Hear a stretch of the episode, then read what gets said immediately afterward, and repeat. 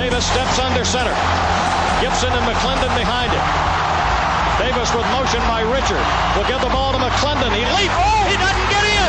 He fumbled the football. Carolina holds. The game is over. And Carolina has won the game. Finley to throw. Over the middle, intercepted. Woolfolk again. Woolfolk the other way at the 30, the 40. Woolfolk to midfield. Miles Woolfolk with the pick. The heels on the doorstep of an enormous victory. Left side of the line. Hood standing to Williams' right. Williams gonna throw. One on one. Davis has it. Touchdown. Carolina wins. Carolina is the Coastal Division champion. Bernard fields it at the 26. Heading to the far side. Gio at the 35. Gio, he's at the 50. No, he's not. Yes, he is. Gio is gonna take it for a touchdown. Are you kidding me? Connor Barth for the possible win. Snap, spot, kick away, high enough, long enough.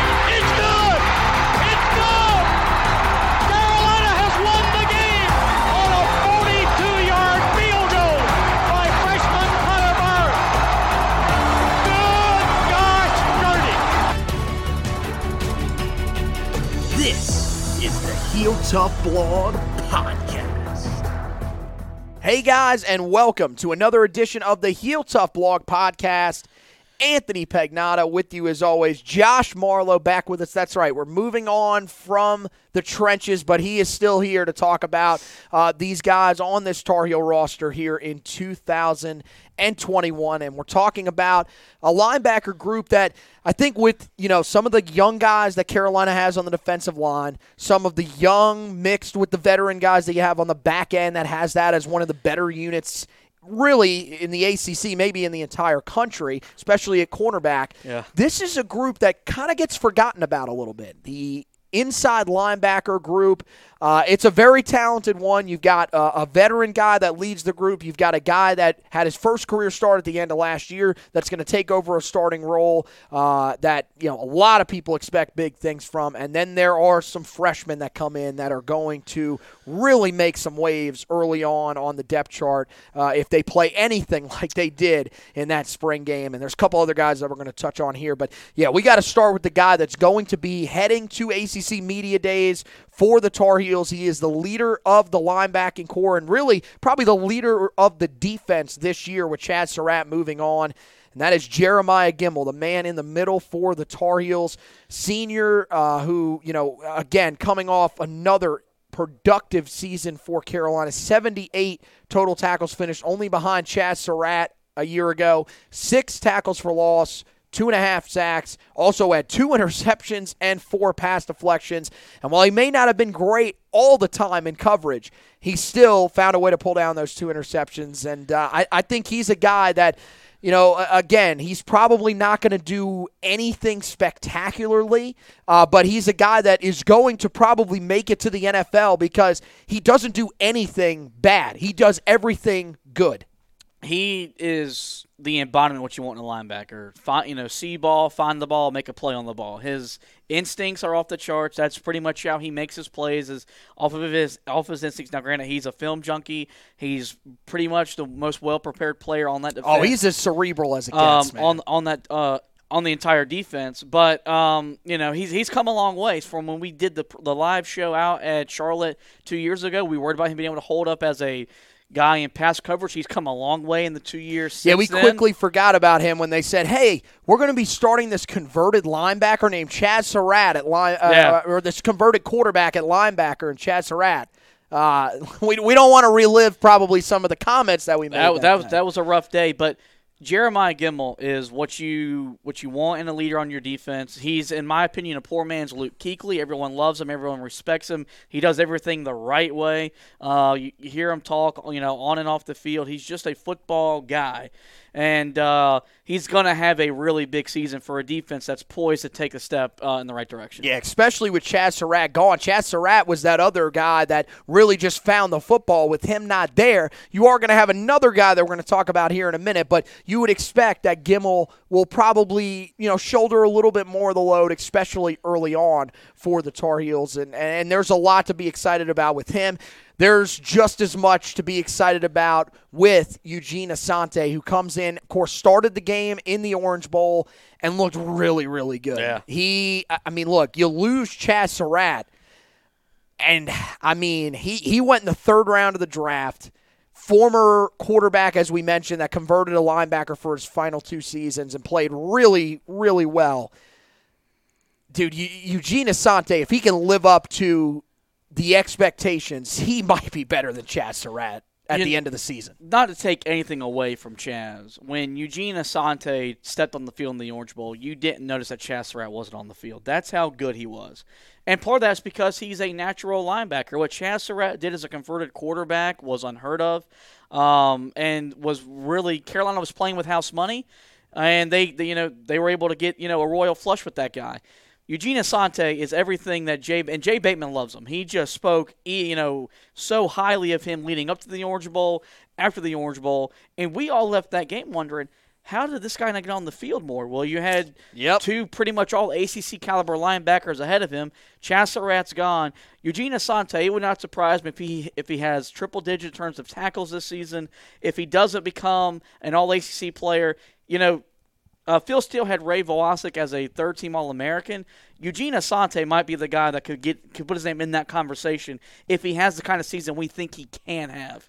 Yeah, and look, man, I, I mean, Phil Steele is uh, as well respected as it gets. Um, by the time this podcast comes out, we will have talked to Phil Steele, so you'll have that, and you can go back and listen to that edition of the podcast and, and check that out. Uh, yeah, I, I mean, I, I agree with you. I think this guy is he is definitely at least a sleeper for first team All ACC. He is a tremendous linebacker. I mean, look, last year the two games that he played the most significant snaps in were the game against Texas A&M mm-hmm. where he had 10 total tackles and the game against Virginia Tech where he had 7 total tackles. He is going to make a huge impact for this defense. And here's the other thing. Now, we didn't see it a lot from Chazz Surratt because the way that they schemed him and how good of a pass rusher he was, they used him in a little bit of a different way.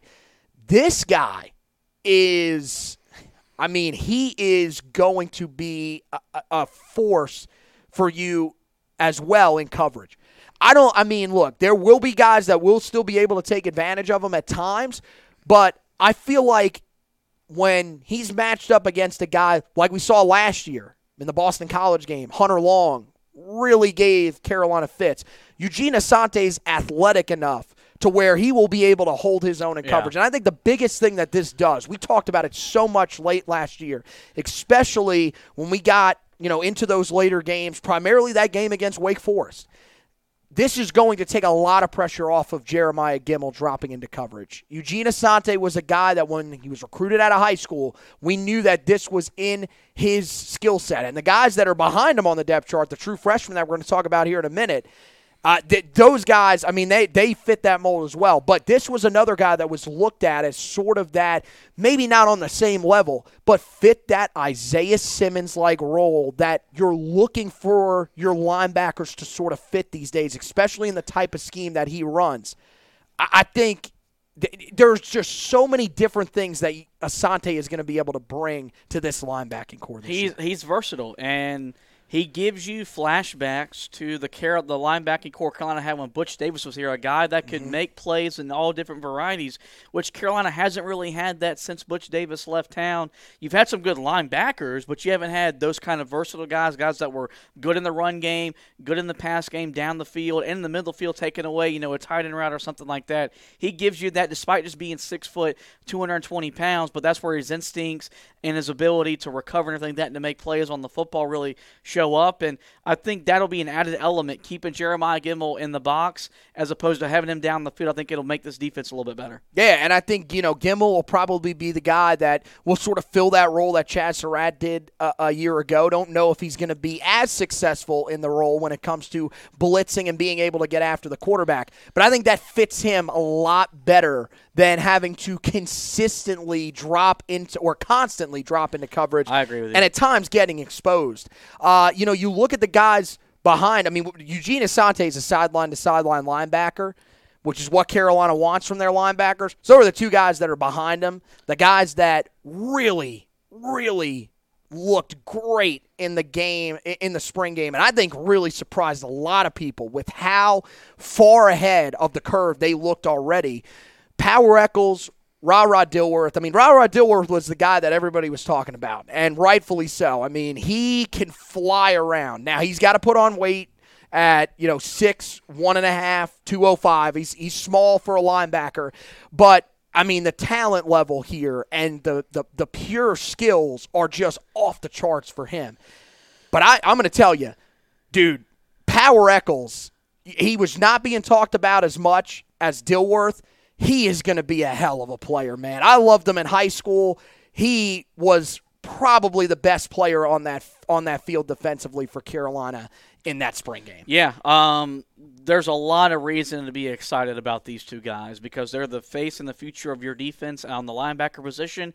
And they are going to be fun to watch. As you mentioned, they can get sideline to sideline and make plays. They're not afraid to help in, in the run game. They can get down the field and, and help you um, in the passing game as well and make plays there.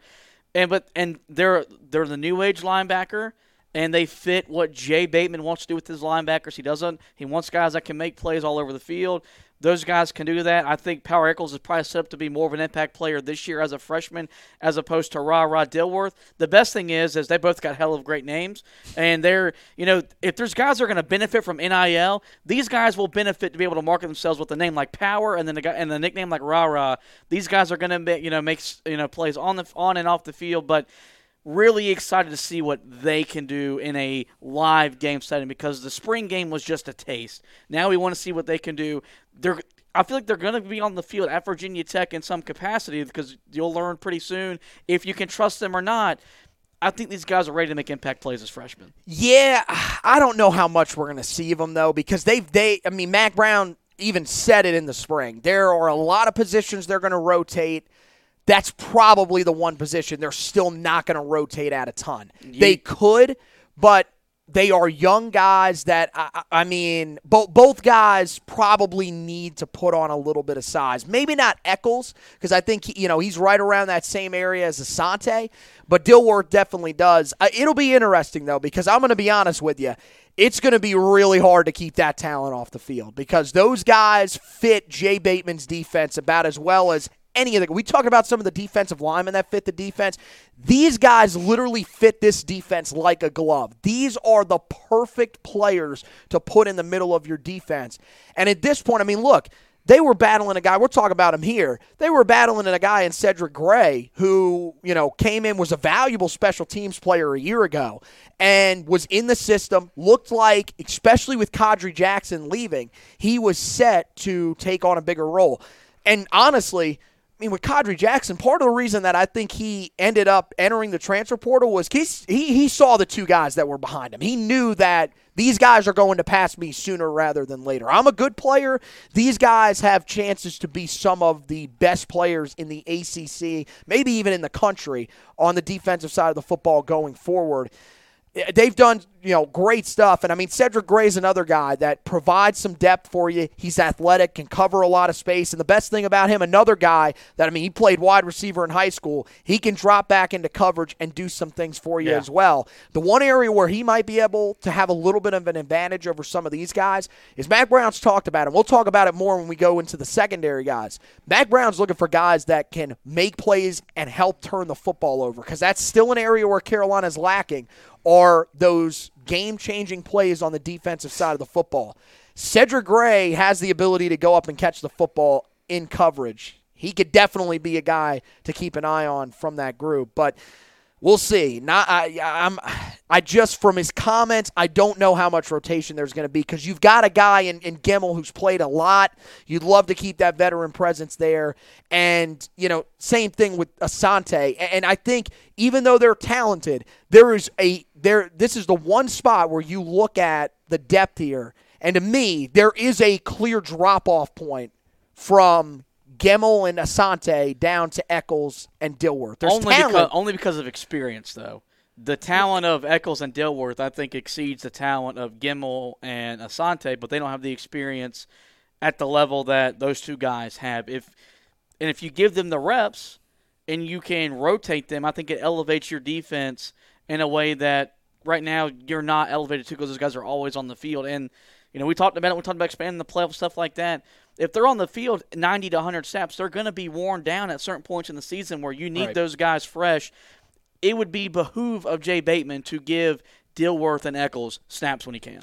I, we'll see. I, I think there's a chance that they could. There are some games early in the year for sure. I mean, that game against Georgia State's probably one that you look at and you think they could get in early. There's a game later in the season against Wofford where they could definitely get some playing time, but we'll just have to see.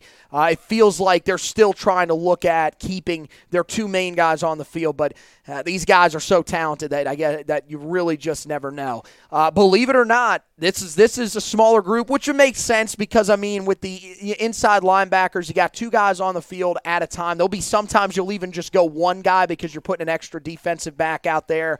So the depth here doesn't have to be as deep as some of the other positions. I still think this is one of those areas where they're probably going to look to keep adding some guys in the uh, recruiting classes going forward. Absolutely. But it's also one of those position groups that, let's be honest, it's not valued in football as much as it used to be. It, it, it stinks because there are some really talented guys, some really exciting guys to watch here. But I mean, look at you just look at the NFL ranks. When was the last time that you saw an interior linebacker go in the first round? If they did, inside the top 15, it just doesn't happen. Yeah. It's rare. Most of the time, you know, you get like 10 guys that may get selected in the draft at inside linebacker. So that's just the point you've kind of gotten to. Some of the other guys that will be on the roster this year uh, that are walk-ons, you've got uh, sophomore Jake Harkleroad, uh, who looks really good in the reps that he saw in the spring game. Again, can't tell a ton from the spring game, but especially with some of these walk-on guys, it's always nice to see some of those guys stand out just in case it got to that point Yep. uh, on the depth chart. And let's be honest, the linebacker corps, if you're going to get a walk-on, uh, that could be your area. We've had Jeff Schoettmer, we've had Cole Holcomb that have come Yeah. out of there and been pretty successful. Uh, Harkleroad's a pretty solid player that you just never know. Jalen Brooks, uh, redshirt freshman uh, that uh, was a part of the program a year ago, will also be back. And then you have a guy coming in his first year with the program, Gibson McRae, uh, who comes from Pinecrest High School in Pinehurst, North Carolina, will also be joining the group for the fall. So that wraps up for this edition of the uh, position previews here.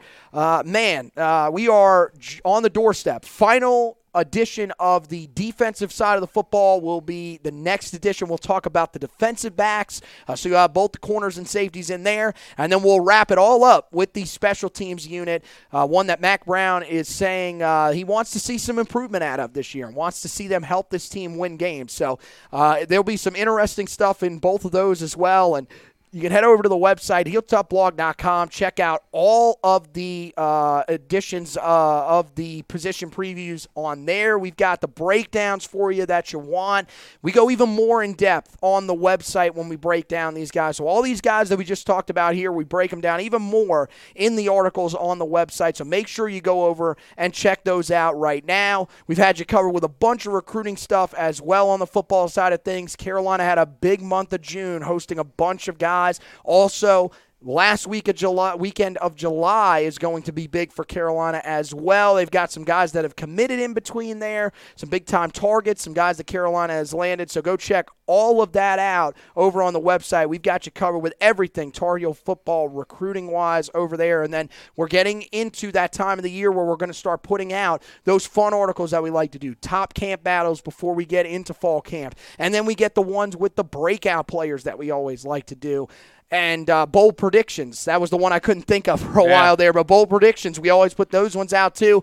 We are really excited to do that this year, especially because I think the bold predictions could get pretty bold this year. Yeah. So uh, we are really excited that those are coming up. Make sure you keep an eye on the website for that, and make sure you're looking at all the basketball content we got on there as well bunch of recruiting stuff there, bunch of transfer portal stuff there as well. Carolina has landed uh, Jalen Washington as well as.